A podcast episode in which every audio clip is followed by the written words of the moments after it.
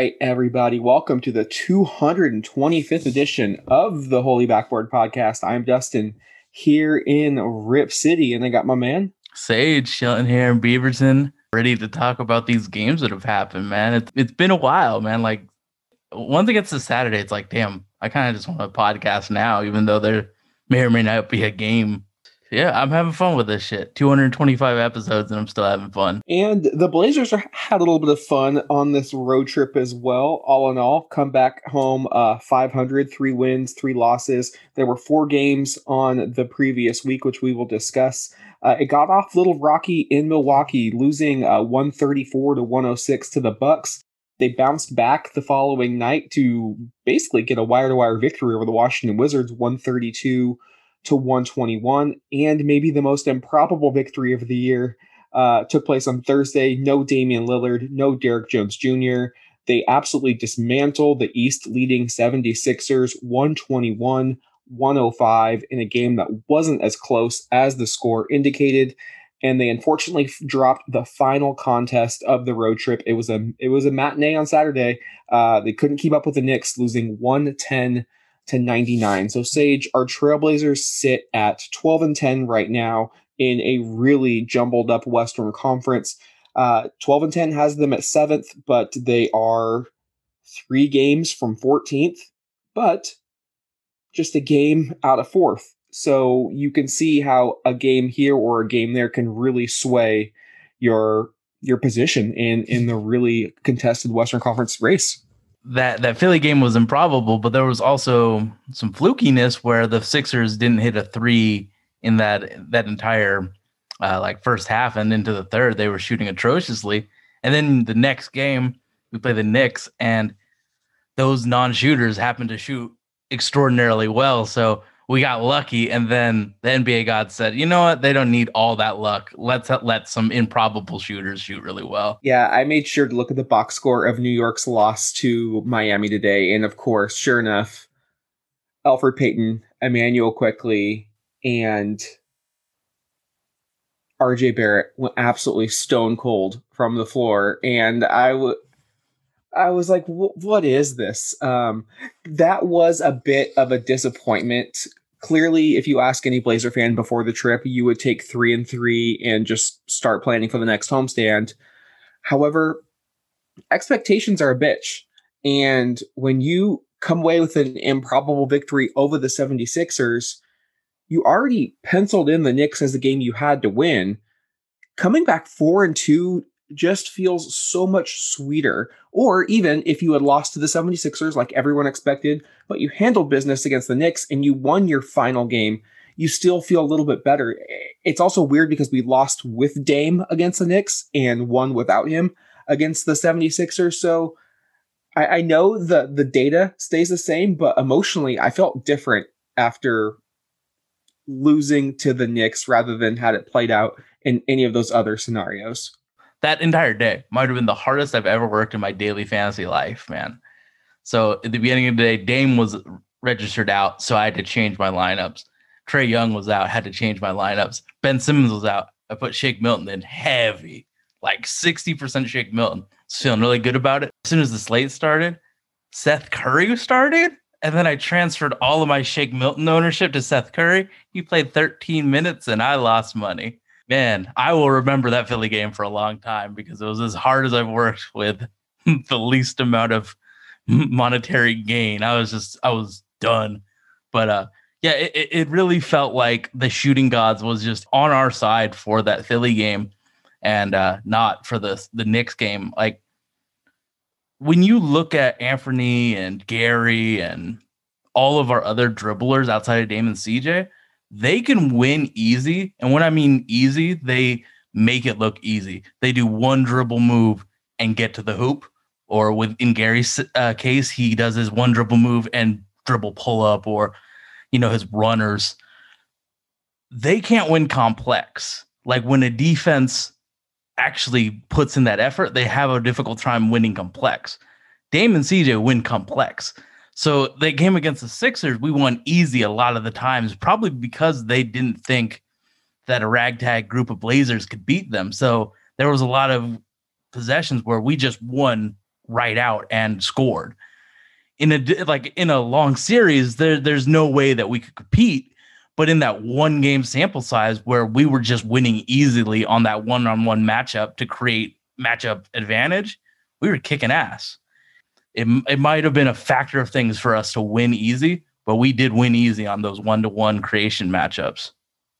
I mean, it's already been uh extraordinarily odd season due to the coronavirus and no fans and different seasons. I mean, hell, we only received half of the schedule. We've had postponements in games. We've had an uptick in injuries across the league. We're seeing even more so teams like the Pistons beating, you know, the, the top teams in the league, but then losing to the Timberwolves. And and we, saw again today or excuse me, we saw earlier in the week the Sixers. Yeah, they didn't have Ben Simmons, but they had Embiid. They they had a significant advantage. Nearly every Trailblazer was out, but we snuck up on them. They didn't. They had to play the night before. Uh, Charlotte came back on them, gave more of a, a fight than they thought. And this is NBA basketball. We know what these players think. Hell, we, we talk about this all the time. Ed Davis was on CJ McCollum's pod, or not podcast, radio show, and they were talking about they were talking about how easy it was going to be to beat the trust the process Sixers, and that was the team I think Covington was actually on, and he he ended up hitting the game winning three. Uh, you play that series seven, you know, seven games. Portland's probably winning four four one or four zero. That same thing would have happened with the Sixers beating this current Blazer team, but they just you know thought they could roll out there and beat us and give Portland credit. It wasn't like we jumped on them from from the get go. It was a back and forth contest. Uh, Embiid had 31 points at the half. Yeah. And Por- Portland made adjustments. They said, "Okay, Joel, if you're going to take a mid range shot, that's fine because it's coming off the dribble. Nobody's really passing you the ball. If you're going to hit that every time down the floor, we're going to tip our hat off to you and we're going to move on to the next city." However, when Embiid got either down low, we sent the double, or if he was hanging out on the perimeter, we just let him do that. So I really like the adjustment that the Blazers made on defense. And we came out and we punched them in the mouth in that third quarter. 40 to 19 advantage. Um, and it was it was instant. I, I think we had a it went from a tie game to a double digit lead within two or three minutes. Um, Trent Jr. was letting the threes fly. It, it was just really it was the probably the second most entertaining game. Obviously, when you could beat the Lakers in LA, that's number one. This was such a fun game to watch and you kind of forget about everything that's happened throughout the rest of the regular season with all of our whether you call them disappointments or injuries or or whatnot but just just to have a night like that where you're underdogs you're underestimated and you go out there and you kind of shock the basketball world that that was that was incredible Yeah, Stotts came out with a plan, and when the chips are down, if you could manufacture wins in that scenario, it's really it's really clutch. I, I remember the Blazers when they were just decimated with injuries. Nate McMillan would just focus those guys up, and they would get wins out of it. That's a that's a that's a different type of coach when you can just manufacture wins with with Ant and Gary and Ant on a 20 minutes limit and Gary and CJ Elleby stepped up. Everybody played their part and it looked really it was a really fun game to watch.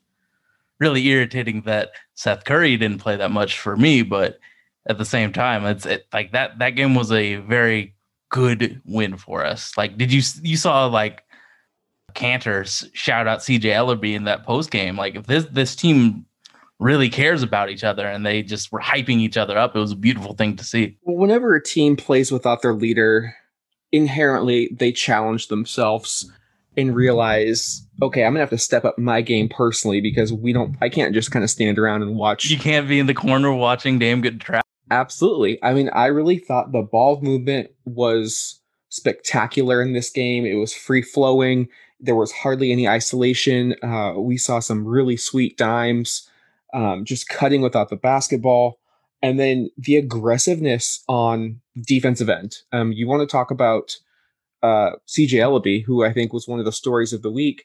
Like the first thing I noticed from him in his first shift, because the game before in Washington, I was like, we got to get this kid out. Like, I don't know if he's an NBA player. He got in there for like 45 seconds. He got the ball ripped from him at half court, and Washington on like a 5 0 run, and he didn't play the rest of the night. So for him to come back and play 30 plus minutes um, and perform was a testament to his resiliency. And I think it also showed not only to the fans, but to himself that he belonged. He belongs. And, and one of the things that I like for young players when they're trying to earn minutes is they go out there and they just outwork everybody else. And one of those ways you can do it is rebounding the basketball, especially from the guard position. He skied for a few boards. Uh, he played the passing lanes well. I think he even ripped uh, one of the sixer guards and, had a, had a breakaway dunk. Um, he was everywhere, and you can tell the team kind of fed off of that. They they fed off of one another, and in a way, it was beautiful.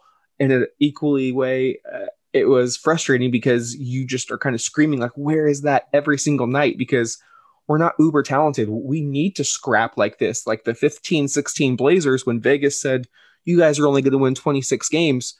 They said, "Fuck you." We're going to go out and prove you wrong we had a prove you wrong game, but I think we need to take this mentality throughout the rest of the regular season. And I think, you know, CJ Elleby really kind of embodied that. Like he bounced back and he looks like he may not get more rotation minutes the rest of the season, but it proves that he is an NBA caliber player. You don't have those type of games and how he did it without without belonging in this league. Mm. Yeah, he definitely showed potential. And to get that in the late second round is pretty pretty impressive because people talked about how this draft was the last draft wasn't as excellent as the the, the this year's draft, but there's there's legitimate second round talent that's producing in the league right now. That that Sixers game really was the the, the crown jewel of this week in terms of wins and how we performed. Um, that that Bucks game just was wire to wire. We had to we had to go complex instead of go easy. We had to go complex against that team, and it didn't really uh, work out as well as we'd like. Like that team, that that the Bucks team is very talented and very smart. What I there wasn't really too much to talk about about the Bucks game, so I still want to re, you know rehash what we saw in Philadelphia, and another player who doesn't get as much mention, and maybe it's because he's so consistent, but Enes Kanter, I thought, played a hell of a night. Yeah, Embiid had 31 points in the first half, but he only ended with 37. And Embiid did, or excuse me, Kanter did a fabulous job on the glass. Embiid is one of the league leaders. He only ends up with five rebounds on the night. He commit, uh, turn, commits five turnovers. Kanter just a fantastic statistical night. 17 boards, or excuse me, 18 boards, 17 points, seven offensive rebounds in 34 minutes. I I don't know what it is, Sage, about Enes Kanter, but he might be like the most consistent trailblazer in franchise history. You just know you're getting a double double on efficient shooting. He's going to protect the boards. Um, what, He's a good post find, defender too. What a find he was. We gave up nothing but cap space or an exception for for Enes Kanter, and you know he And may not have worked. He may not have worked out in New York or Boston, but he fits in Portland and he's holding down the fort right now. And what I love about him is he knows he's not the starting center. He knows his role and he just plays his ass off. He's such a great teammate too. Um I believe it was there was a really great performance. I think it might have been last week. Dame's Dame's threes against Chicago you know he's like running up the court with his with his fist up like it's just so elated like and you mentioned to cj Elleby in the post-game interview super happy for this second round pick um he's the consummate teammate and i think that also gets forgotten too we also we only look at you know how are they performing on the court but you know how are they in the locker room like it takes 12 distinctly different pieces to come together to make one team a cohesive team and i think he's kind of carving out his his niche in in Rip City. Like I- I think there's definitely a future for him in Portland. Like he just gets it done, and I think we all kind of take him for granted. Yeah, he has deficiencies on the defensive end, but he's being asked to carry a much larger load than anyone really expected him to carry right now. And, you know, for better or for worse, I, I think he's doing better than we thought. Yeah, I mean, he's always been a guy that produces when he's in the game. It's just can you take those deficiencies in his game and those, those negatives? In this case, with the Blazers, you can't really find any other way except to give him his minutes that he's earned. In the game that we're talking about, the Sixers, Harry Giles couldn't put up a as good of a fight as Enes against Embiid. And I think the injury probably limited Embiid's rebounding, but you know what? Enes Kanter is a good post defender, atrocious pick and roll guy. But if he can just stand it in the paint and absorb the contact, he's gonna contest that shot. And yeah, he he's really been just super consistent. And once Nurk comes back, that consistency off the bench is to be even more valuable. Enes has had seven consecutive double doubles. Mhm.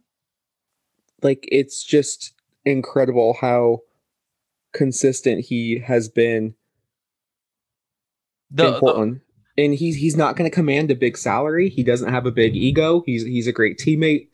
Um, like this is what what we we what we talked about when we said like this was a good offseason. We have been looking for a backup center for past couple years since we had Enes Kanter, and you know we found that. And in some cases, Enes has played much better than, than Nurkic did, and he's clearly played better than Harry Giles. Like there's an argument to be made that Enes was one of the the better offseason acquisitions across the league.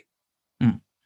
I mean, if you look at price point, it, it has to be one of them. He doesn't command a big salary. We got him for legitimately nothing. The only way he doesn't get a double double is if he gets into foul trouble and doesn't get the minutes. Like that's legitimately the only way he doesn't get the he, he averages like 18 potential rebounds a game. He is our only rebounder. He's gonna get the boards. It's can he get the can he manufacture the points on pick and roll and dirty work off the boards? And can he stay in the game in terms of fouls? Like he's gonna put up the numbers if he's in the game. The only way we don't he doesn't get it is if Terry Stotts has to take him out for one reason or another. So looking further into the week, you, you talked about the Milwaukee game, clearly the biggest blowout of the week. However, there was a really big bright spot and one that I was incredibly happy to see. One, because I've been on this player's bandwagon almost since draft night 2019. But two, Nassir Little has gone through a lot to get here. Um, he had a really bad bout of, of COVID 19. He had uh, the dehydration incident in the bubble, um, concussed as well. Like every time he seemed to be getting some playing time, either the pandemic happened and shut down the league or something came up with him physically. And unfortunately, it did happen again. He, he did sprain his knee and he has been out since the Milwaukee game. But that performance in Milwaukee, 30 point, six rebound, couple blocks, you know, 11 of 18 shooting, five of seven from downtown. Uh, the reason I kept that game on, to be quite frank, um, it was just wonderful to see him out there shooting with confidence, uh, taking defenders off the dribble and then taking the contact and still finishing at the rim. Um, showed me more than just you know a catch and shoot fluky performance. Uh, to be honest, like I, I really think he's got the juice we need to find time in the rotation, even when everyone is healthy.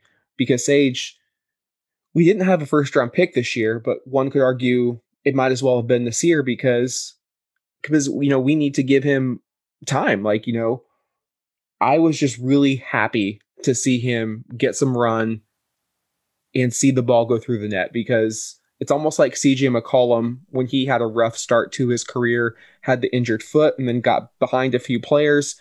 And it wasn't really until late in the second part of a season when he broke out in the playoffs.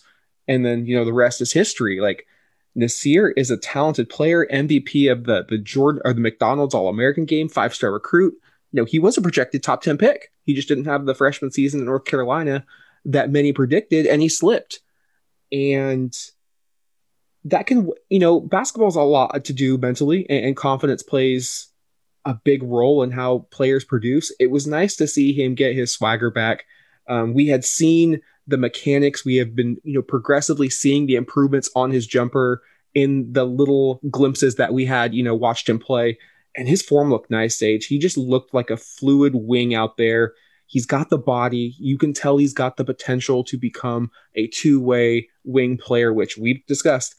Outside of a superstar, that is the that is the most rare form of NBA player right now, and those players are in the highest demand. Yeah, I mean, I could see him having the DJJ role on uh, on this team or on a team, an NBA team, because you see what he can do when he slashes, and teams have to respect the fact that he has bounce and get can get to the rim whenever, and then he can dribble and manufacture some offense himself.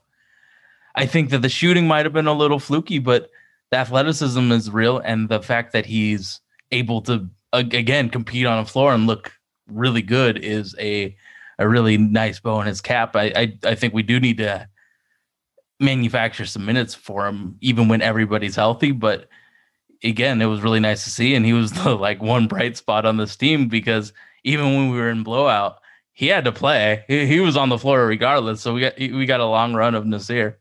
So hopefully the knee sprain isn't too serious, and we do see him back this week. Clearly, Derrick Jones Jr. returned as well. Um, we've seen a lot of Gary Trent getting the start at the three. Um, it's good that all of these players are getting time to shine, but I still fear that we have too many good players and not enough uh, elite players. I don't know if it happens this year or in the offseason stage, but I, still am on the consolidation trade bandwagon. Like, we got to get minutes for Gary. He's a 25 minute player. I think you have to find a way to get Nas in at least for one quarter total uh, a game. You know, these are the players that are going to kind of carry the the Blazer banner as Damon CJ kind of progress into their 30s. Like you always want to have talent as like your farm system, so to speak. And so if we can continue, like we you essentially want to become the Spurs. I mean, that's that's the NBA gold standard where you have your legends, but then you they had Kawhi starting to come through. And, and by no means am I comparing Nassir and Gary to Kawhi, but that's what the Spurs do is they find ways to continuously add talent and it just continues to rotate and that's why they had made the playoffs for basically everyone's lifespan Yeah, I mean, especially since we don't have the G League right now, uh, a G League affiliate, it, we kind of have to manufacture some run for these young guys. Um, yeah, it's good to when when you see guys that shine in situations where we need them to shine. But I would, I would increase the Gary Trent minutes to 30, 34. Like he needs to be on the floor because of all the things that he could do for our offense. So yeah, I, I would put him as like a starter minutes guy. Um, I, I think that he deserves and needs to start when everybody's healthy.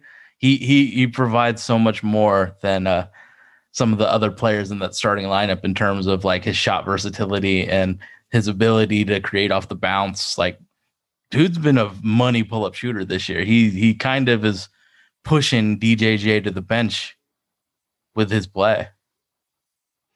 That's a good point. That's something I wanted to ask you. Where does Derrick fit in all of this? Because we are still talking about Terry Stotts as the head coach, and as the head coach, you have to kind of be able to shoot the basketball to play in his system. I still don't think we're quite utilizing DJ the way he should be utilized. Uh, maybe that comes with time. Maybe it doesn't.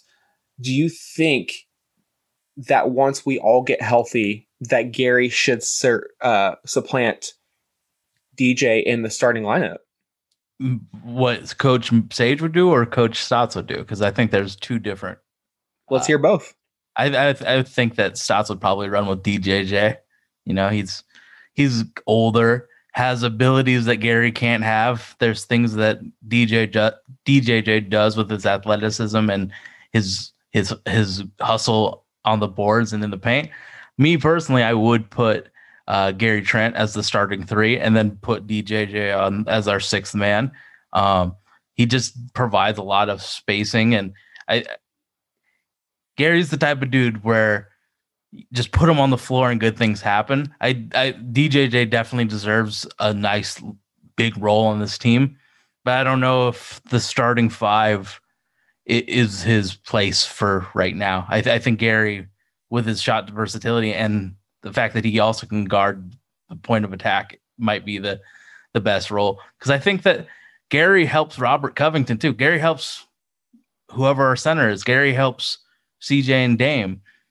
DJJ might be a really nice piece off the bench where he can work with Melo or who, Anthony and get him into more driving spots than just him spotting up in the corner and then cutting, you know, late every possession. Um, I think that it might be a really nice wrinkle in our offense to have him cutting off ball when Anthony's has the reins of the offense, just as a just uh, a, a, nice option on our plays because we have a difficult time getting into the teeth of the, the defense in that second unit. Having DJJ, someone who wants to drive and create contact and make, uh, you know, big plays, might be really nice to have with Anthony and Melo. Yeah, and I really like the idea of Gary starting with the the two the two gunners in the backcourt, Damon CJ. Uh, Gary's a rhythm player, uh, and he needs a little bit of time just to kind of get going, and he gets his best shots when he's playing alongside, you know, Damon CJ. There, the we saw that in the bubble, uh, especially. He was basically left wide open to start the first half of those seeding games because so much attention was being put on uh, Dame and CJ. Uh, we have specifically seen teams make a much more concerted effort to blitz and double and trap Dame uh, this season. I mean, it was certainly evident when the Knicks were doing it.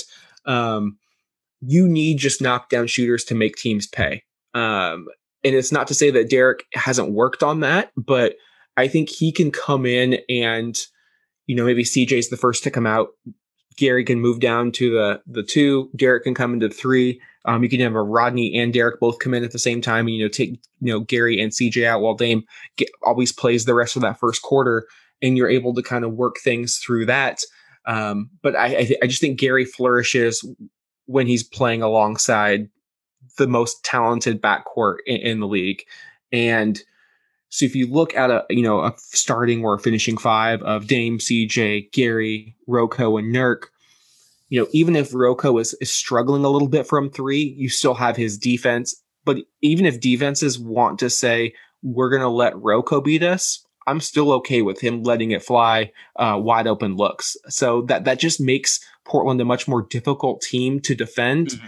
And I don't think you really lose too much on the defensive side of the ball. You mentioned Gary's probably a little bit better of a point of attack defender than, than DJ, while DJ's, I think, a much better uh, help side um, and in the passing lanes defender. Well, I, I, think both of them are very good at point of attack defense. But I, I mean, when you talk about the minutes with Dame and CJ, what the, is that three man's role? It's to catch passes and shoot it. And when teams blitz, it's usually off the three or the four. And if we had Gary Trent in the corner, you can't really do that because he has a rep of hitting threes. DJJ, on the other hand, slashes, and that creates spacing on its own merit for sure. Like it, he has a role on this team. It's definitely as a slasher, and we were talking about how great Nassir Little is at slashing. There, like there is a role in, especially in this offense, for a guy that can go to the rim and make things happen. So we're not we're not talking bad about how those two play. But if we're talking about the specific role that the three man plays in the starting five, it's to make teams pay off of doubling off their man. And I think Gary Trent in that role is a better player. And it would be nice to see what he can do in a lineup of those, our starting five. If we're trying to pay him, you know, second contract money, it would be nice to see him in a starting role and in off the bench. So it, it's it's no disrespect to Derrick because I think he has a is a very useful and talented player. It's just for the role that we have, Gary Trent might be the preferred option. I mean, I think you could throw throw you know caution to the wind when it comes to just defining be- better fit in terms of the role. I think most Blazer fans would, would agree Gary Trent Jr. is just the better overall player. That's not a knock on DJ. DJ is a he's one of my favorites.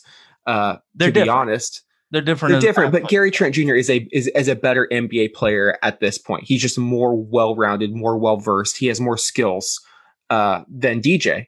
And that, again, I, I would push back on that. It's what you need on the offense and defense. Both are talented. It's just different. I think when you factor in the importance of shooting in the modern NBA, it's I think it's the pendulum swings heavily in Gary's favor, and I think Portland is going to have Portland is have, going to have to make a decision. They they're either going to have to say we're going to start Gary at the three, and we are going to live and die with Dame, CJ, and Gary. That's what we're going to do next year. We're going to sign match any offer that Gary gets, or they're going to have to say Peace. we're gonna we're gonna either sign and trade Gary or we're gonna trade away CJ. Gary Trent Jr. right now, I, I I don't think you get any. You don't really add much value. I think you kind of basically limit his ceiling if you just say you're going to be the sixth man. I think he's better than that. He's young. He still has a lot of potential. From all accounts, he is just a, a tremendous worker. So I think this season, while it may not be going the way we want it to go, um, is going to basically give Blazer management basically the book on, what they need to do. Like you're basically getting all the study materials on on CJ, on Gary, on DJ, on Hoodie, on Ant. Like this is what these players have done for you lately. Here's how they fit. You have all of the data that shows how they play together. They're going to have to make a decision.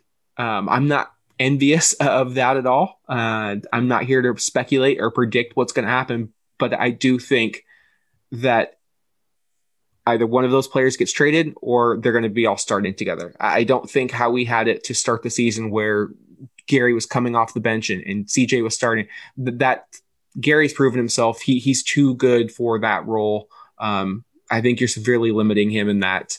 Uh, so that's going to be an interesting, really development until CJ gets back. Because once CJ gets back, I guess we'll all know.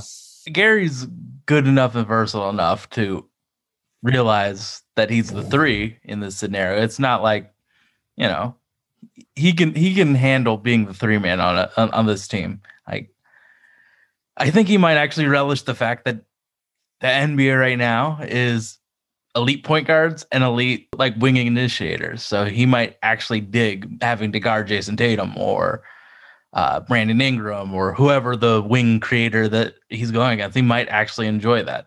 Uh, I'm not really worried about him being too short. You saw him go against LeBron James, the best power of the best wing initiator in our generation, maybe the best player ever. He digs that challenge. If I was the coach, I or if I had any way to sway Terry Stotts, I would definitely say play play the man. If there's a problem with him defending LeBron or you know KD, do you really think any of our other players are going to have a easy time guarding transcendent great wings? It's Those like that- transcendent players yeah, they're going to have nobody that can check them. Yeah. That's why they're transcendent. You you just do your best and get you hope and pray they miss, and you try to make it the most difficult shot possible. But there, there's no defense for a Kevin Durant pull up jumper. There's no defense for a freight train like LeBron James driving down the court, uh, and able to stop on a dime. Like there, there's no defense for certain players. I mean, that's that's why we're talking them using the superlatives like transcendent. They're once in a generation players. So I mean, you Kevin just have Durant's to- seven feet and can pull up anywhere, and you're not blocking his shot. Like, seven feet with handle that can get by you, that can post you up. He can score in every way possible. He might be the best modern day scorer we've ever witnessed, um, and he does it at a freakishly tall height. I mean, the just the the height skill combo. Yeah, so there's just not much you can do. You really just have to be able to make them work on the off on the defensive end, and I think that's what what Gary Trent does. He keeps uh, defenses honest, and if they're not honest with them, he's going to make them pay. And I don't worry about him underperforming after he gets a large contract. I don't think that's in his DNA. Yeah, that you don't really worry about that when when you got the, a guy that has the right mentality in this game. You don't really worry about him. It might it, it probably is going to motivate him to work harder because he's finally acknowledged. Like a team acknowledges that you are great. He was a second round pick. Don't forget, like. 30 teams passed on him or 30 picks happened before he got picked. I think he 35th or something. I think that that chip on your shoulder isn't going to leave you. He's not the type of guy that's going to get fat on getting paid. He's going to want more. It's just like you've seen how hyped he gets. That's just not going to stop.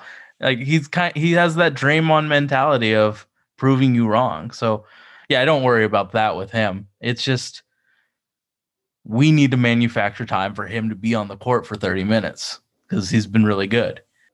how crazy of a week has it been that no one really in Blazers media, and maybe it's not even a big story anymore, but once again, Damian Lillard gets the upper hand on Russell Westbrook as and as I was looking at the box score of this game, it reminded me Enes Kanter when he put his fist up in the air. It was after Dame turned the ball over and just banged it in over Russ. Um, and that came before he hit a ridiculous 35 foot step back three to seal the game. Looks at his wrist, kind of mean mugs the camera. Um, they respect each other a lot, but you can tell they also bring out the best in each other as well. And that shit, I love it. I love the rivalry. Um, I still think it matters, um, just specific, specifically because our guy's been coming out on top with a great regularity. And ever since that that playoff series, going into that, like Russ continues to talk shit, and, and Dame just quietly backs it up. Thirty-two points, eight assists. He didn't have the best shooting night. He was only four fourteen from downtown, but he got to the line ten times, hit all ten and he, he it was closing time. Like you knew when the game was on the line, Washington kept Portland go up 20, they would cut it to five. And it was just this pendulum shift, you know, three or four times back and forth.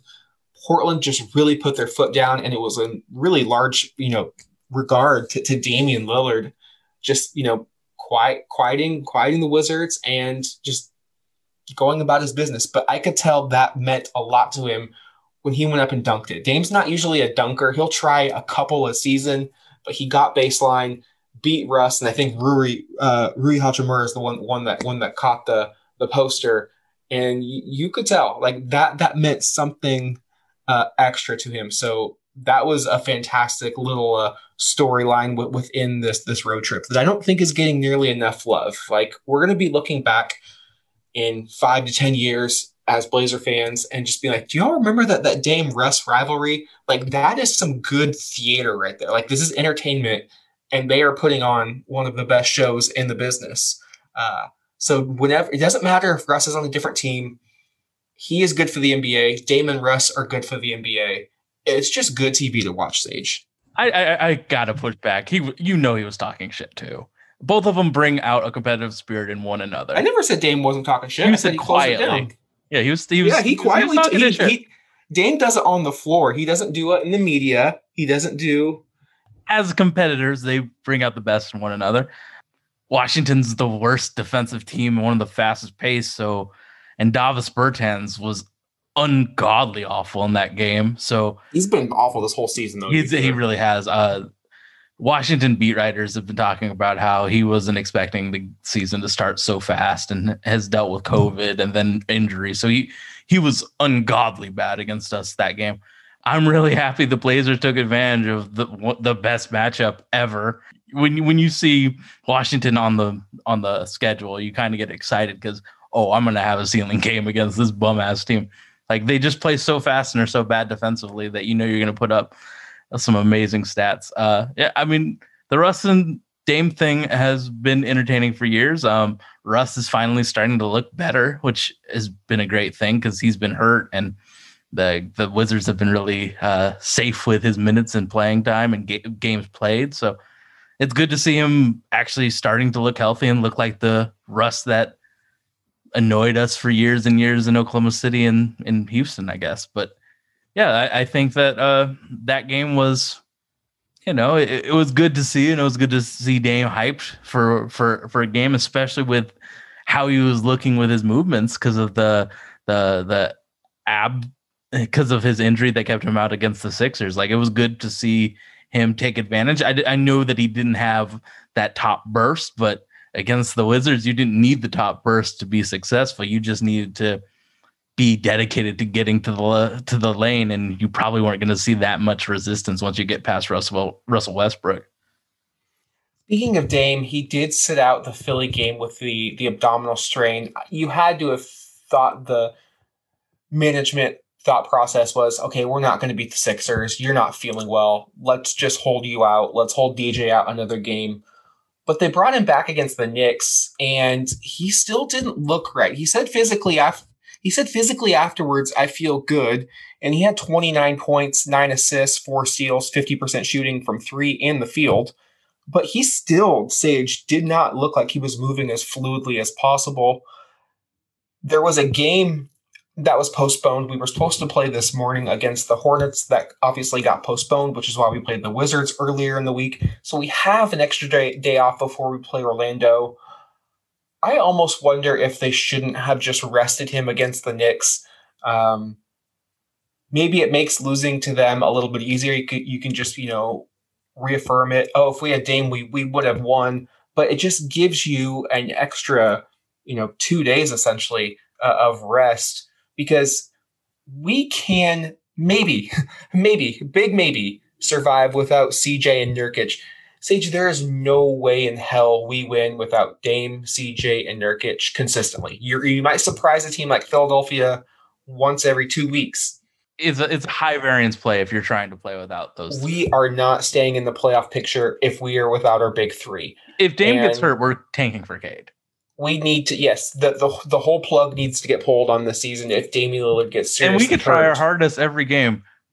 There's a lot of talented teams in the league. If we're running with Anthony Simons as our starting one for a, a- an extended amount of time, we're losing those games. It's great with the Philly game that we won, and again, like we won because they didn't put in the effort initial defense wise because Ben Simmons wasn't there. If we had to do it in a long term stretch, we're we're the Knicks bad, or we're the I think we're the Pistons bad, bro. we're Pistons. Yeah, maybe. Without Dame, CJ, and Nurkic, Yeah, oh, we're- we're- Christ.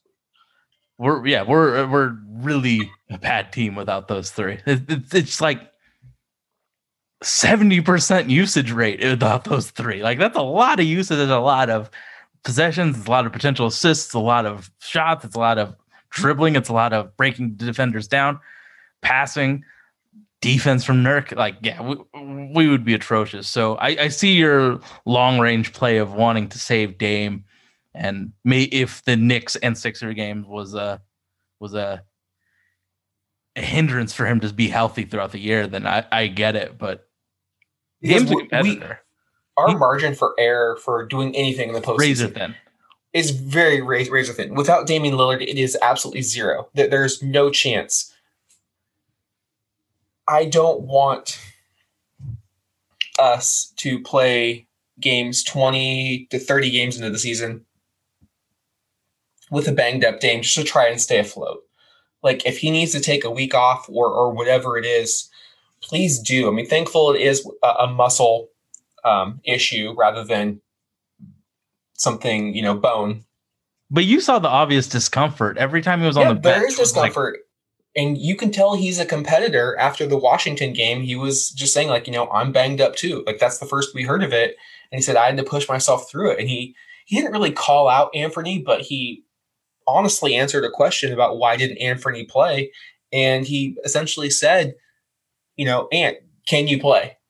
He's like, yeah. He's like, okay, you need to go tell coach that you're okay to go in there. Like, I know he was on the minutes restriction for his hamstring, but you can tell that a lot of the guys are down uh, bodies wise. We don't have, uh, you know, many troops, you know, ready to, to, to come in. So you have to basically like not be bedridden, but you got to be really, really hurt to not play. Like you have to fight through some You have things. to be and so injured, you not have to be injured, not hurt. Yeah, exactly. And so I think that's what you're seeing right now with, with Damian. I just know that he is such a competitor that he may have a, a, a clouded view and he'll only be looking, you know, the next game.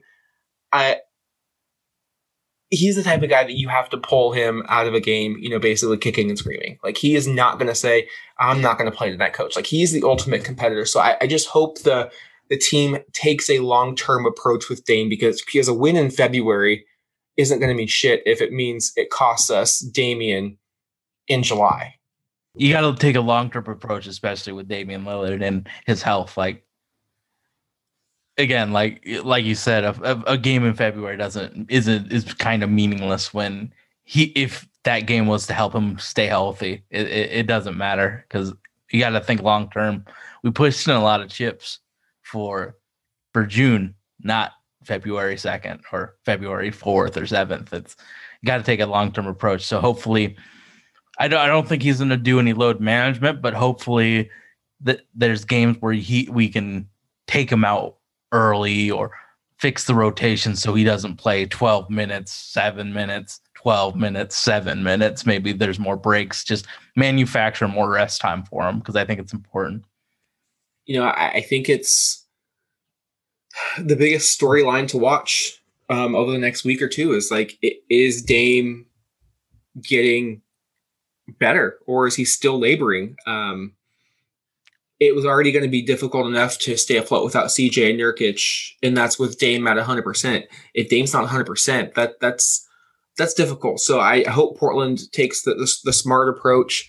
Um, you mentioned lighter load on the minutes. I think that's a, a perfect time if, if they're trying to see more from Elleby, more from more from Simons. Like Yeah, okay, and, these- and are, probably have to step up, and he's been playing better. And there's been plays, especially in that uh, Knicks game, I believe, where he drove into the lane, made the right read. He was he was playing like a legitimate creator. NBA player. NBA player. That that's that's what I would say about Anthony Simons. I think he's done not quite a complete 180. Uh, he he's not where we all. He's not settling for threes though, which was his Yes, like eighty. that's what I'm saying. He's he's showing showing progress. It, it, it's it's strange what what clicked for Ant because he's been given opportunities to play. He got a lot of minutes last year. He got a lot of minutes leading up to probably the last two weeks um, when we really started to see him him pick it up. But he looks confident. He's hitting big time jumpers. Um, getting if he to can the do- lane. If he can do that, and yes, he can have a secondary uh, move, like you mentioned, get to the lane, finish with some contact, and then start to look for ways to play make for for his teammates. You don't have to, you know, do you know John Stockton get get twenty assists yeah, you tonight, don't but pick his ball. but if you can, you know, set your team up, make the smart reads, nothing flashy, just fundamental basketball, start adding on to your skill set. And, and I think that's what Portland needs to see. I think Portland needs to see if Ant can play the one. I still think he is a, a two guard, but we are stacked with with shooting guards. And sooner rather than later, that logjam is going to have to get, you know, somebody's going to have to j- jar that open and, and kind of let the floodgates in because we we are absolutely stacked at that position and we could use help really elsewhere. Um, but speaking of that that logjam at the two, I thought Rodney Hood may have carved out a nice little role for him as well, and it kind of competes with, with Simons in, in a way because especially in that Philadelphia game when there was no Damian Lillard, uh, Rodney Hood started played a lot of point guard. I thought he showed a lot of nice distribution. Um, characteristics. Uh, I thought he played almost like Batum did back when that was his role here in Portland as as a taller point guard, um, setting up the offense. He made some nice reads. He's not terrified when the ball is in his hands. Like some players, you get the ball in the middle of the floor and, they just kind of like shit. Like the game's so fast. Hoodie's a veteran. Morris in the in the finals. Yeah, the game slows down for him, and what I love about him, what I love about him in this role is he he is a consistent foul line jump shooter. Like he can post you up, or he can stop on a dime. If the pass isn't there, he can just raise up and shoot over most of the defenders that are guarding him. Especially if he's playing the one, uh, he can punish littler defenders. So that's going to be something I'm going to watch out for, um, especially as we await CJ's uh, return. Is how does Rodney Hood start to fit in this? So like you you, really want to see how these players can can find other things rather than just just playing the two guard. You know, Gary can he guard bigger defenders? Ant can he run a team? You know, Rodney can he initiate offense as well as as get his own looks? Like there's there's, there's something's got to give because CJ CJ's coming back. He's going to be playing 35, 38 minutes a night. He's going to be taking 20 shots nothing is going to change there. So those minutes and those opportunities significantly reduce for all of those other players we've talked about. How are they going to find ways to impact the game and also raise their stock so they are you know a really a, a benefit to the roster at full strength because the, players can be a benefit to the roster when you know you have an injury and you need to step up clearly that's that's the, easy role that's the short-term role but how can you benefit the roster at full strength like that's when we talked about earlier 12 unique pieces to the puzzle what is your piece and how, how do you how do you add value in a normal basketball year, not this one, you know, coaches will talk to players and improve on this in the next offseason. So let's fast forward through this season. If you're in the room with Anthony Simons, what's the one thing you tell him to improve on in the offseason? I think it's not just one one thing, and I know it's hard. Like usually, What's the when number one, the most important? Then? I don't think there's a most important because I think it all complements his ability to stay on the floor. Like, I, I think he needs to work on his lateral quickness. Um, if he can just be a little bit, even you, you got to play defense, especially at the one to, to kind of get your minutes. But two, finishing in contact. Like, can, can you add strength? Because we know you can shoot, we know you can maybe get to the rim, but then can you can you really finish through contact? That that's what makes Kyrie and Dame and CP so special. Like they're littler guards on the floor, but they're magicians, and that's how they're able to keep defenses guessing. So you just want him to go to Ogden, Utah, and work with Phil Beckner, is what you're trying to tell me. I mean, why wouldn't you want to? Works for Dame. I think the creation and finishing might be the thing for him. Just developing those counters to what he already can do on the floor. If he develops, okay, they're gonna fly out on me on this shot because I have a rep now. You know that one step and then just burst to the rim might be the the, ne- the next thing. Just developing counters to moves that people already know. Like you look at Dame, he has multiple tricks in his bag. Like if someone's gonna stop him on a quick burst, he's got other moves to counter it. It, it. He can manufacture shots off of other moves. So maybe the diversification of Ant's dribbling and getting into the spots that he likes might I be. mean, I don't know if this is something that you can work on, but be more assertive, be more aggressive. Like you've got such crazy bounce. Go into the lane trying to put somebody on a poster. Good things happen when you drive to the lane. Be a, play aggressive, yeah. And that that's it's hard to like because Ant's such a mild mannered, you know, human. But can you just get a little bit of that that pit bull Gary Trent nastiness? Can that rub off on him? And now you're going in there with some some bad intentions. That, that that's Like- like, that's kind of like a mentality thing, though. I understand that, but if you're asking, you asked me what you asked me what to work on. I mean, that's he's got such bounce that Well, You know, could say the wanna- same thing about DJJ if he had a, a a different mentality. That athleticism could he could be like just But I do. I think DJ does go in there with bad intentions. He had that dunk against the Knicks that almost brought down the entire garden. But you know, DJ's a mild mannered guy, but he gets he goes in there, he goes in hard. Like when he tries to finish. I want to see that from Ant. No, no soft layups or floaters. That that may come, but can you try and just pack it on them? And then that gets around the league. Like you're not going to be an easy player to to defend once he gets in the paint. Like you talked about counter moves all of a sudden they think you're going to go in and pack it. Okay, stop on a dime, pull up from 10 feet and get that mid range jumper. Like there's, when you have athleticism like that, the game opens up so much for you. I would love to see what Ant can do. You know the, you know when Dame quick steps his opponent and then gets into him for that that quick layup. I would love to see Ant develop that because you could see him do some crazy reverse dunks off of it. Having the defender on your back and kind of controlling him like a crab dribble with CP does, like that that type of counter just is so deadly. You've seen Chris Paul eat off the the crab dribble for years, especially in his older age. Like there's a lot of things that Anthony could do to improve, but what he's done in the last few weeks has shown improvement from I remember a few weeks ago you and I had an argument over 5 minutes of playing time. Now it's like he's he's pr- shown improved that he's worth the the 5 minute rotations and stuff. Absolutely. And that, that's how it is in this podcast. You know, we, we have to keep it, keep it honest. And at the time he wasn't really playing like he should be getting five minutes of playing time. Now he is. And we're starting to see that progression. And Um, like there were games where he played the same, he just hit shots. Now it's a completely different Anthony Simons than what we were seeing in January. I, I think he had a game where he played in the front finishing five, and it was just because he hit the pull up jumpers that he took. It wasn't like he was forcing the defense to respect him. It was I I just happened to hit the five shots that I took instead of two. But now it's a completely different player than what we saw in the beginning of the year or even in the middle parts of the first half. So yeah, he, he's been killing it, man. I really am happy to see his game expand into more things because we spent a few minutes talking about his potential and what he could add. There's some players where we can't talk about him adding this to his game because it's kind of already set in stone what he is.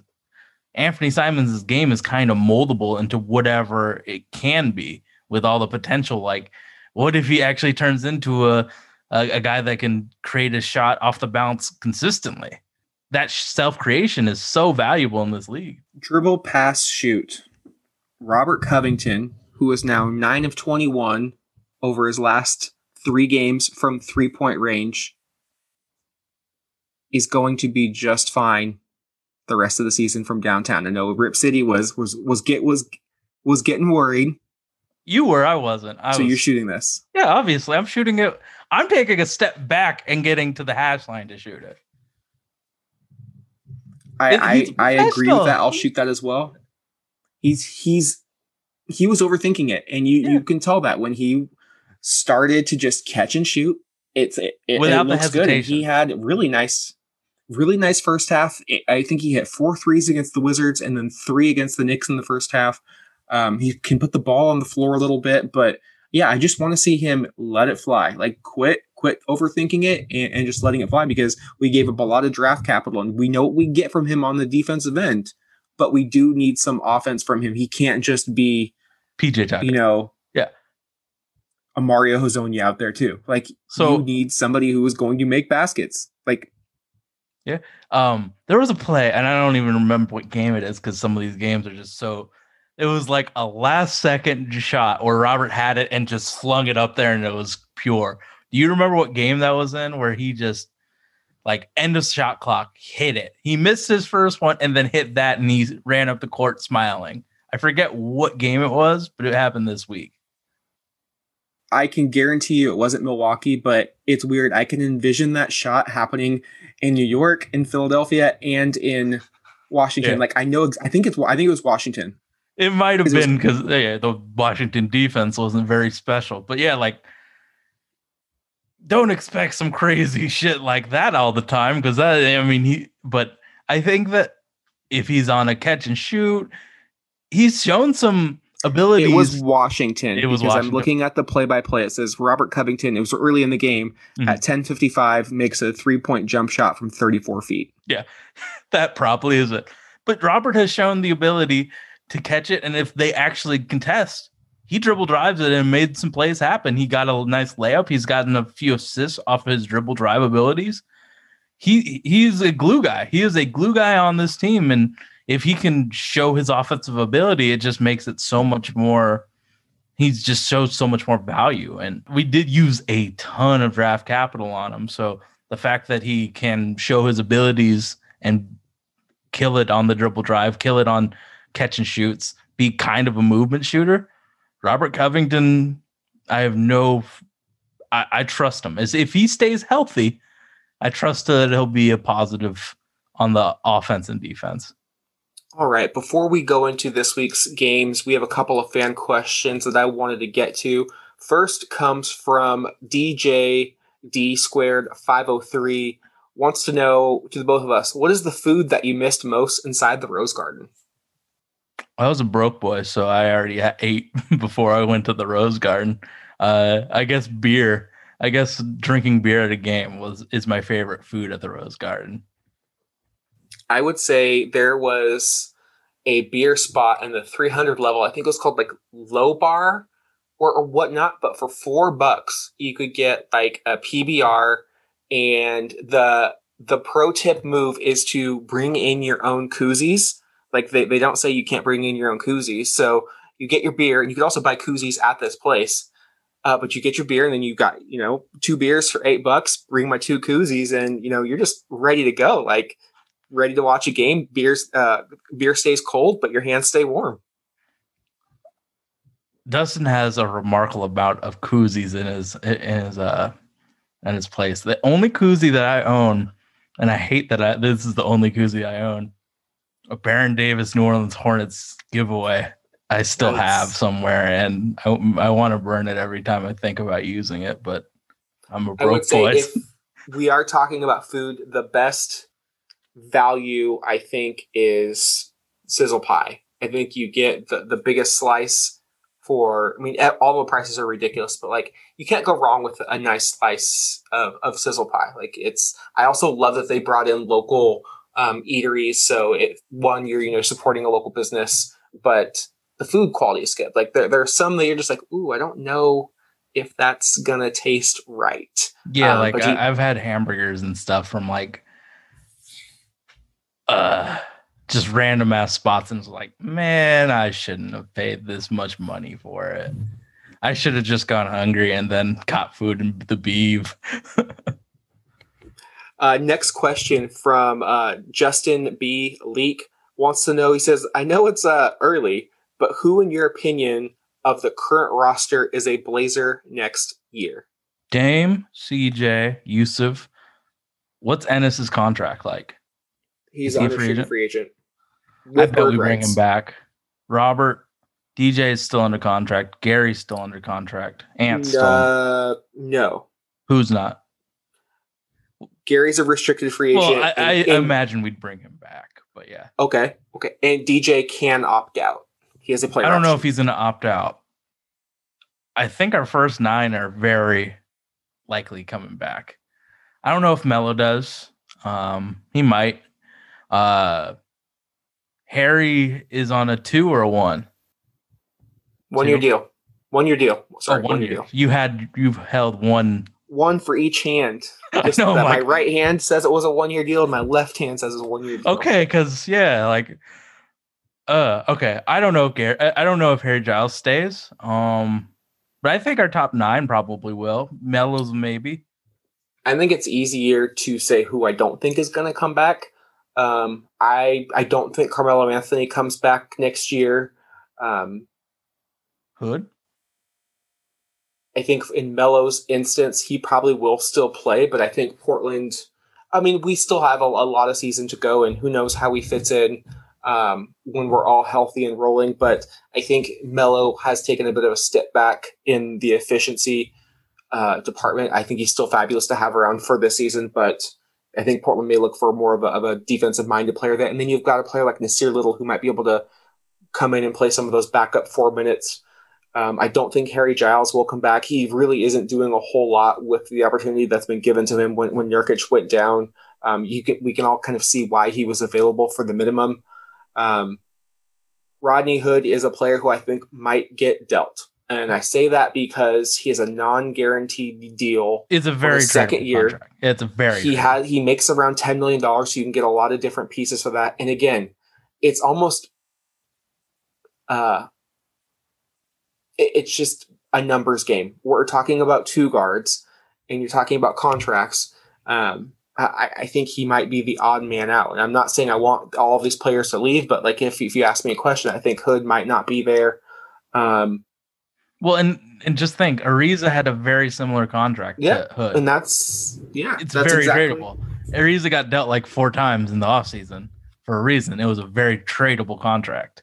I and I, I think Blazer fans need to start thinking of the idea of Zach Collins not in a Portland uniform. And I say that because he really hasn't played basketball in two years. And I know he had the interview with NBC Sports Northwest where he wants to stay in Portland, but that's fine until we start talking about finances. And he is Isn't it like restricted. seven? Yes, a qualifying offer for Zach Collins would be seven, seven and a half million dollars. Portland may want to do a shorter um, money deal for, for longer years, or yeah, I don't know if you want to pay seven and a half million dollars for, for Zach. So it, it's going to be interesting to see. So Zach is is my biggest like coin flip. You could use him for you know salary filler to to, to maybe move, um, take a chance on, on a player um, who maybe is in a similar situation with another team, like those type of players like Lonzo Ball, Mo Bamba, some players from that same draft class that are restricted free agents didn't get their options picked up. Sage, get that look off your face. Mm. You said Lonzo Ball. Yeah, he had a really, really good game. Yeah, you look at my dude. I tweeted something on the on my Twitter saying Lonzo had a good play here, and you. I just got so many people from you know, Pelicans fans saying, "Yeah, but he didn't do this, this, this, and this," and I was like, "I acknowledge that, that." that is every player from every fan base. I mean, Blazer fans do that too about Enes and Melo. Like it's it, it's clockwork with with fans. But yeah, th- that those are probably the, the main players. Um, I would love to bring a lot of a lot of the guys we have back. I mean, clearly you they're don't good dudes trade. too. Like Yeah, they're good and- basketball players and good dudes. I think But I would agree with the three that you mentioned are the most they're the most tradable or the most likely to leave because of other opportunities or because their opportunity here has ended. my biggest wild card is Jusuf Nurkic. Ooh, do tell. He has one year left after this season, about $12 million. He signed with Clutch, so you know he's going to be looking to get a big payday. He's been injured uh, pretty severely uh, three times during out his tenure. His play's pretty inconsistent. He's going to be looking for a big payday.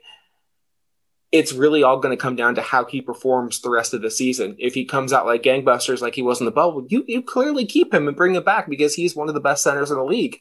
But if you get early season Nurkic, and I know he was dealing with a lot of family um, issues and clearly, you know, trying to work his way into game playing, but there's a difference between paying Nurk for his production right now at his current contract at 12 million than trying to get 20 plus million. And I don't think any fan would be comfortable dealing out that big of a deal for current production Nurk. Uh, so that's why he's on my wild card watch list, just because the con- he's contract is coming up. Um, he he has been inconsistent. Like I, I I know a lot of Blazer fans love him. Um, And availability has been inconsistent. I, I enjoy watching Nurkic play as well, but there's been so many times, Sage, where I've been watching this season and just like I'm I'm thankful Enes is in there because he's finishing around the basket. You, you just don't know what what Nurk you're going to get from from a night to night basis, and he has so much talent that you want to bring him back and you want to risk it and give him a, a good deal because potentially he's still like 26 years old. He, he's he's a defensive game changer, one of our only other decision makers outside of Damon CJ, and he still has room to get better. Like he's he's a big. I mean, they call him the Bosnian Beast for a reason, but we need to see it. You mentioned it. Availability comes um, along there as well. That has to be factored in. Uh, Blazer fans have been burnt before by injured injured players, and it's no fault of the player. It's just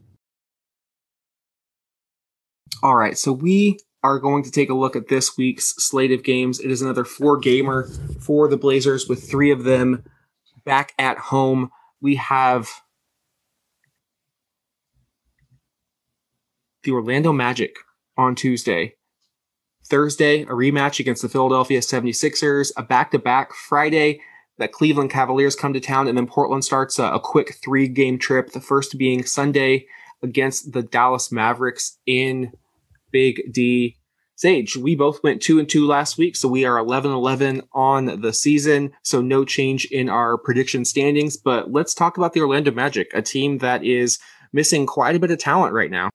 Markelle Fultz is out. MKW is out. Um, Michael Carter Williams. Aaron Gordon's going to be out for some time. It's the Vucevic so.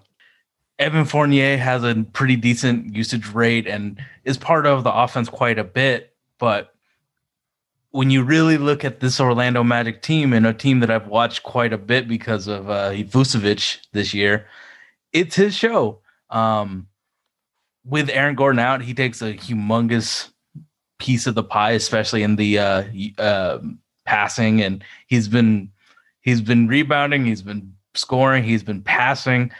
Cole Anthony has been looking better as of late. Terrence Ross, you would think, with all these players being out, has actually taken a huge dump in terms of his usage rate. It seems like if he misses his first two shots, he's kind of done for the day. But if he hits his first two shots, he's really engaged in the game. Watch out for a, a hot Terrence Ross coming back from coming back to uh, play against the Blazers. But really, it's the Vucevic show. It always will be the Vucevic show when he's on the team because he's such a talented and skilled big man in this league. And going against Enes could be a really bad matchup for us because Vuce has the ability to stretch the floor. He's really good in the post, one of the best pick and roll guys in the league. But he also can drain some threes on us, and that brings uh, that brings Enes out, so he isn't by the basket to help us rebound. Who do you got? What's your X factor? I think the Blazers win just because the Magic are just so injured and don't have really anybody that scares me outside of Voos and maybe Evan Fournier if he decides this is going to be a game where he actually shoots well. So I, I think the Blazers win. Vucevic is the X factor that we have to stop and find a way to slow down because he's at a torrid pace of uh, putting up points and rebounds and bunches. And for whatever reason, FanDuel brings him lower and lower in price point, and I love it. I think the Blazers win as well. It reminds me a lot of the Philadelphia game when their offense is going to be centered around a big. Yeah, I know he can go out on the perimeter, but he's still the, the focal point of of their offense. I'd also watch out for Cole Anthony. We've had trouble with another rookie point guard in Immanuel Quickley. Uh, Cole is now getting minutes with with Markelle out, and this game scares me. I think we win. This is a no excuses game. We should win. They are just as banged up as we are, but we played pretty poorly at home this year. We're coming off of a long road trip. Those usually end up being de facto road games. They're really hard. Uh, you don't have the fans to kind of bring out the energy in you. This is a game where I'm going to look for a player like Gary Trent Jr. Can, can he get us kind of going? He's usually one of our emotional leaders already uh, on this team. Can, can he get going from three? Um, I think we win, but this game scares the ever living daylight. Yeah, you don't know what happens because there's guys on each team that aren't well scouted. Like, do you really know what Khem Birch is good at? Yeah, but that's just because I'm kind of degen at DFS, so that's why I know him. Like, there's some unnamed guys that could have outlier performances against us or on our team. I, I think the Blazers do win, but Vucevic in rebounding, I think, would be one of the keys to the game if we were going to do that. Who segment. did they start at the four? I think it's Khem Birch. One second, let me look at popcorn machine. I think he's their backup power forward center. Oh, okay. But this is a weird. This is a weird lineup. But their last game they played was Cole Anthony, Gary Clark, Dwayne Bacon, Voos, and James Ennis the third. Okay, so I'm selling out and not letting Voos beat me. This is, could be a big defensive game for Robert Evan Covington. Fournier hurt himself in the warm up lines, so that's why there was th- that many bums on the starting five. I think this could be a really big, really big Covington game. We saw how well we defended Embiid in the second half. If we take that same strategy, smart with our double teams, decisive with our double teams, uh, I think we we can get it done. Uh, up next would be a rematch against the Philadelphia 76ers, assuming that all parties are healthy for Philadelphia. That means Ben Simmons would be back. Uh, Sage, is there a world in which Portland goes 2 0 against the Eastern Conference leading Philadelphia 76ers? I feel like they're gonna remember this game and kind of take it personal that we got the initial first win. I mean, Ben Simmons being a late scratch in terms of the slate was huge, and like now there's foot shifting from a really weird rotation to having Ben be the starter, who has had a lower usage rate than you would have expected with this team, because JoJo has just been that usage monster. But having hit, having Ben Simmons at point of attack is going to be annoying for Dame to deal with. I think that the Sixers exact some revenge on us, kind of like what we did with Chicago. It, it they owe us one. So I don't know if we. I don't think we win, but we both have been wrong about this this game before. But you know, you got when you look at a healthy Philadelphia 76ers team, they create a lot of advantages against us. So I, I think this the Sixers do in fact beat us this week. I mean, I think it's going to all come down to three point shooting. We were able to make those double teams because Philadelphia was cold from beyond the arc. Uh, they were just seven of 27. And quite frankly, they hit two or three of those in garbage time. So Mm-hmm. That percentage of 20, 26% really isn't as toasty as it, as it really was. a lot of regression in terms of shooting took place in that game. Like they, they all hit basement games. If you're looking like any standard deviation of uh, uh, of statistics, like they were all at the bottom. Holy shit, I'm a nerd. Ugh, I'm just And rolling into it. I'm almost thirty. Philadelphia is not a good road team. Just six and five away from the city of brotherly love. Did you look at Uh, their home road splits last year? Yeah, they were one of the most dominant teams at home last year. and they were just on the road. God awful on the road. Yeah. I think Portland wins this game if Philadelphia tries to I- implore and utilize the Joel Embiid offense. I think that really worked to our advantage. It worked for a half for the Sixers. Don't get me Mhm. wrong, but when it came When to the second, cold, it got bad. when it came to the second half, he did get a little uh, chilly, and nobody else really had any sort of rhythm. So it allowed Portland to just take off. Uh, I think the X factor personnel wise is can we quiet Tobias Harris? Uh, he's really their their second secondary option on on offense, and he was held in check. Five of fourteen from the field, uh, just twelve points and three turnovers. Uh, 0 of two from downtown. We really didn't allow him to get get any looks. Um, I, I do think Philadelphia uh, gets some revenge. Uh, this would be a really fun matchup if we were healthy as well. But That's not what the I think we- we should- wanted. I think we should just be uh, happy with the split with, with the 76ers. And I I do think they're going to get a little bit hotter. But we haven't, we, we've won, I think, six of the last seven uh, against Philadelphia. And it, I think it would have been seven for seven had Korkmaz not hit that game winner uh, on decade night. Yep. Uh, last two November. Yeah, two Novembers ago, November of 2019. Uh, but moving on is a back to back against the Cleveland Cavaliers, uh, a team again that Portland should win, but they they can't take lightly. And they also have a little bit of our, our kryptonite, and they've got rebounder Sage, and we've really only got one, and they got a whole slew of them. We've got to first talk about the Sexland backcourt of Collin Sexton and Darius Garland. Um, th- those two players have win healthy, and that's a big that's a big factor in this. But when healthy, they have been dominant and looking really good as a backcourt pairing. Not as good as us when healthy, but the Sexland backcourt is very much real, and it isn't just a DFS nickname. I saw YouTube series about the Sexland backcourt, so don't give me this shit. But uh, again, they have probably one of the best rebounders of our generation in Andre Drummond, and then No Larry Nance though; he was playing very good defense for them, and he is missing uh, four to six weeks. Uh, means more Andre. Drummond if you look at rotations. More uh, uh, when Na- uh, Larry Nance is in, it kind of nerfs uh, the big production. And now with Larry Nance out, Andre and uh, Jarrett Allen actually play together more. And it's not much, but like when it's like 24 24 in terms of splitting the center, but if they can play together, it means that there's more bigs on the floor to get those rebounds if the sex Sexland backcourt isn't working out as well as they they can. I mean, they got Isaac Okoro, they got Taurean Prince, Cedi Osman. They have some wings that in can get hot. Uh Isaac is a very good point of attack defending wing, but if he's deciding he's going to be more of a playmaker this day, I'm I, I, let him shoot. He's not a, he's not a competent three point shooter yet in his career, but uh, the rebounding is going to be a factor. It it Enes tries extraordinarily hard, but there's a lot of beef on this Cleveland front court with Dre and Jarrett and JaVale McGee as a backup. Like they have a lot of they have a lot of beef that can get rebounds and compete. And when you give a team like this more chances to score, it it kind it can get pretty ugly kind of fast. Because of the rebounding advantage that this team can have, they can d- dictate a lot of what happens in the game.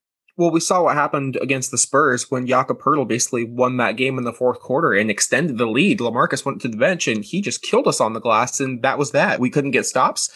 And whenever we did force a miss, he was there to gobble it up and, and put it back in there. So if we can't keep Drummond off the boards, it's lights out. We might as well, you know, close the curtains and move on to the next. Yeah. I I kind of think that the Cleveland Cavaliers will beat us because of the rebounding. It's it's it's just such a glaring advantage for the Cleveland Cavaliers against us with Dre and JaVale and Jarrett Allen just being big, being great rebounders. I mean, Andre Drummond might be the best rebounder of this generation of basketball, and he got traded for literally nothing. This team has borders, and like, what if Kevin Love actually played? They have talent on this team, like every NBA team does, but Garland and Sexton can absolutely have ceiling games against us because we aren't the best defensive team.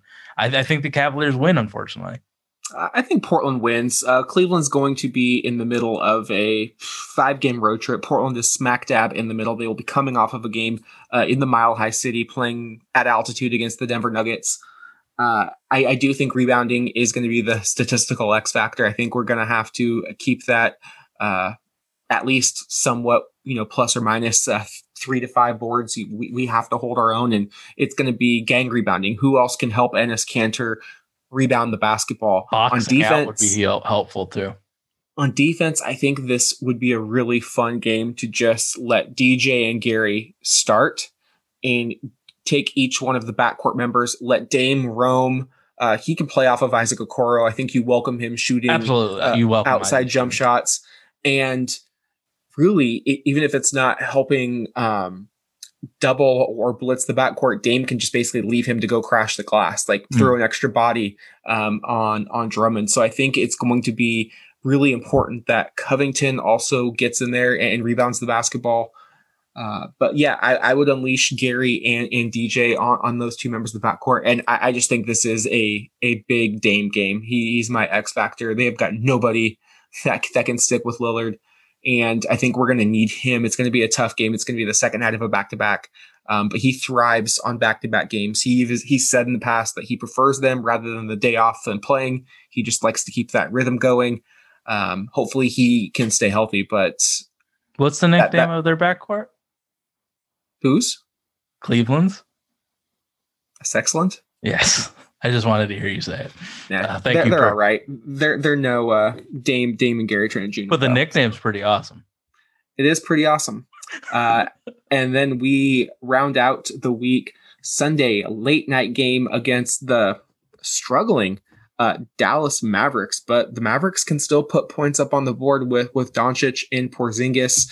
They have not fared too well after moving Seth Curry in the offseason for uh, Josh Richardson uh, stage, they are second to last. They are 10 and 14 in the, the Western Conference, uh, a far cry from where many predicted they would be after that playoff performance against the Clippers. We all expected Doncic, who was having a wonderful year, just to kind of take that next step and just become and even become a transcendent player. It hasn't happened. The, the team is struggling. Porzingis is one of the worst defenders um, at the five spot in the league. Uh, this was a shootout in the bubble last year. I distinctly remember going by Porzingis time after time. We talked about Anthony getting that little slip layup, uh, learning from Dame. Well, Dame did that to Kristaps multiple times in a row. I think this is the most challenging matchup because it is on the road and because Enes Kanter is going to have to play defense against Kristaps Porzingis. And, Hopefully, and they go big because they they have they've shown the propensity in certain matchups to go Maxi at the five and put Porzingis at the four and just outbig you. Um, best offense ever, ever, forever, ever, ever, ever. Now they are the 14th ranked offense. That's a humongous regression. Um, they have dealt with a lot of injuries, a lot of injuries, COVID, regular injuries. Uh, like these are the first few games where they're actually healthy. Like because Kristaps took a while to get into the game. Uh, the COVID bug hit him. I think Josh Richardson's played some really good ball, but he, it's been inconsistent. Tim Hardaway's played some good ball, but has been really inconsistent. Doncic is really great, but you know he's he's he's complained about these players not trying their hardest all the time or showing the the the ceiling games more often. So it's going to be a shootout. I don't think either team is really going to put so much effort defensively. But offensively, both teams are very, very volatile and can score in bunches. I think you bet the over in this game. Depending if we're as healthy as we can be, I think the Blazers win. But it's going to be a points game where teams are moving fast and shooting and have a fast pace of play. But well, uh, Steph Curry did just drop 57 on this defense. Yeah, so they're Dame, a bad defensive team right now. Dame sh- certainly should be licking his chops. Uh, I have Portland losing this one for two reasons. One, I, I don't think we're going to get lucky and have them go big. They're going to play Kristaps at the five, and Enes is just, it, it's not going to be it's, it's a bad one for him. and it's it's probably the worst matchup in, in, the league for him, just with his ability to to, to spread the floor. Um, also, they have two bench players who absolutely murder the Trailblazers: Trey Burke and Tim Hardaway Jr. I don't know what what's in the water whenever they see the, the Blazers on, the schedule, but bad defensive rotations. Their eyes light the up. Is in the water. Bad defensive uh, it, rotations. It, it, it, don't even matter, Sage. They could be having three hands in their face. These players hit every shot against Portland. Um, so if Dallas wins, look for those two to have above average games.